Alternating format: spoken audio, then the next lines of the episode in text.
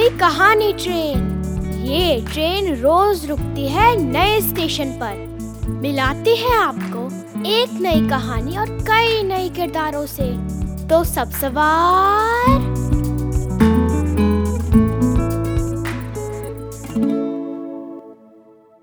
आज की हमारी कहानी है साइकिल पत्रिका से, गुस्से का इलाज। और इसे लिखा है सुकुमार रॉय ने।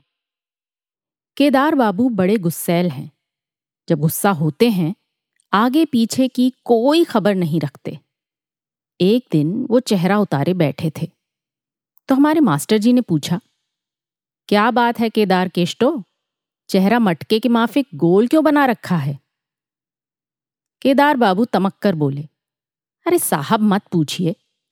मेरे चांदी जड़े हुक्के के सात टुकड़े हो गए हैं। चेहरा मटके की तरह नहीं तो क्या कटोरे की तरह होगा? क्या कहते हो? मास्टर जी ने कहा, कोई कांच का बर्तन या मिट्टी का खिलौना तो था नहीं जो ऐसे टूट जाए। ऐसे ही भला कैसे टूटेगा? केदार बाबू बोले, बात सुन तो लीजिए। ऐसा हुआ कि कल रात नींद अच्छे से नहीं हो पाई थी। सुबह उठकर मुँह हाथ धोकर हुक्का पीने का इंतज़ाम कर ही रहा था कि उसकी आग फर्श पर गिर गई। जो मैंने उस आग को बुझाने की कोशिश की तो उंगलियाँ जल गईं। अब आप ही बताइए, मेरा ही हुक्का, मेरी ही आग, मेरा ही फर्श, ऊपर से मुझ पर ही जुल्म। गुस्सा नहीं आता भला? ज़्यादा नहीं, डंडे से पाँच दस बार कूटते ही कमबख्त हुक्का टूट गया। जो भी कहो, गुस्सा तुम्हारा बहुत जहरीला है। इसे जरा काबू में रखो मास्टर जी बोले।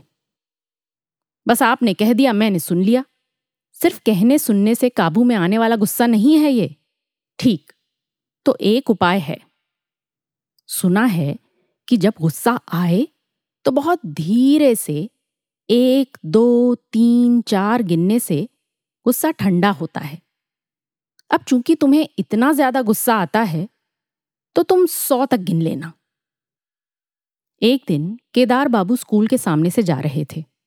छुट्टी हो गई थी और लड़के कंचे खेल रहे थे। अचानक एक कंचा वहाँ से गुजरते केदार बाबू के पैर की हड्डी पर लग गया। तो फिर क्या था? केदार बाबू हड़बड़ाकर इतना ऊँचा कूदे मानो छत पार कर जाएँगे। सारे लड़के मिनटों में नौ, दो, ग्यारह हो गए। केदार बाबू ने सोचा, मास्टर जी की बात को एक बार आजमा लिया जाए। गुस्सा तो उन्हें ज़ोर का आ रहा था, फिर भी उन्होंने शुरू किया।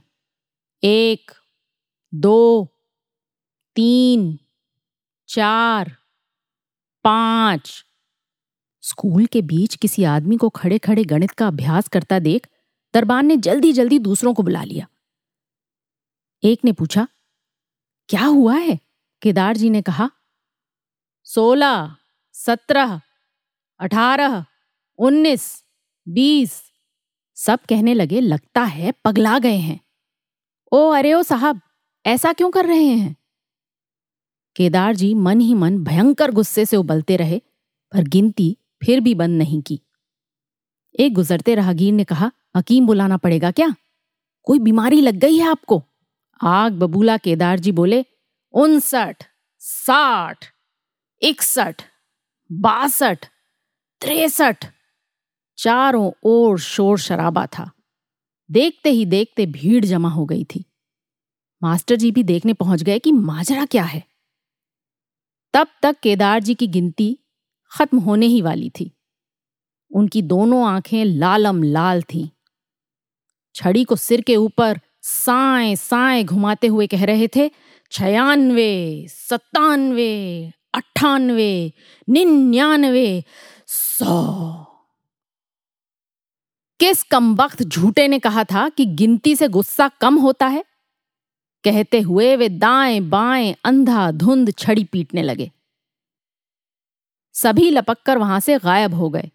और मास्टर जी, वो जो तीर से भागकर अपने कमरे में दाखिल हुए तो फिर सारा दिन बाहर नहीं निकले।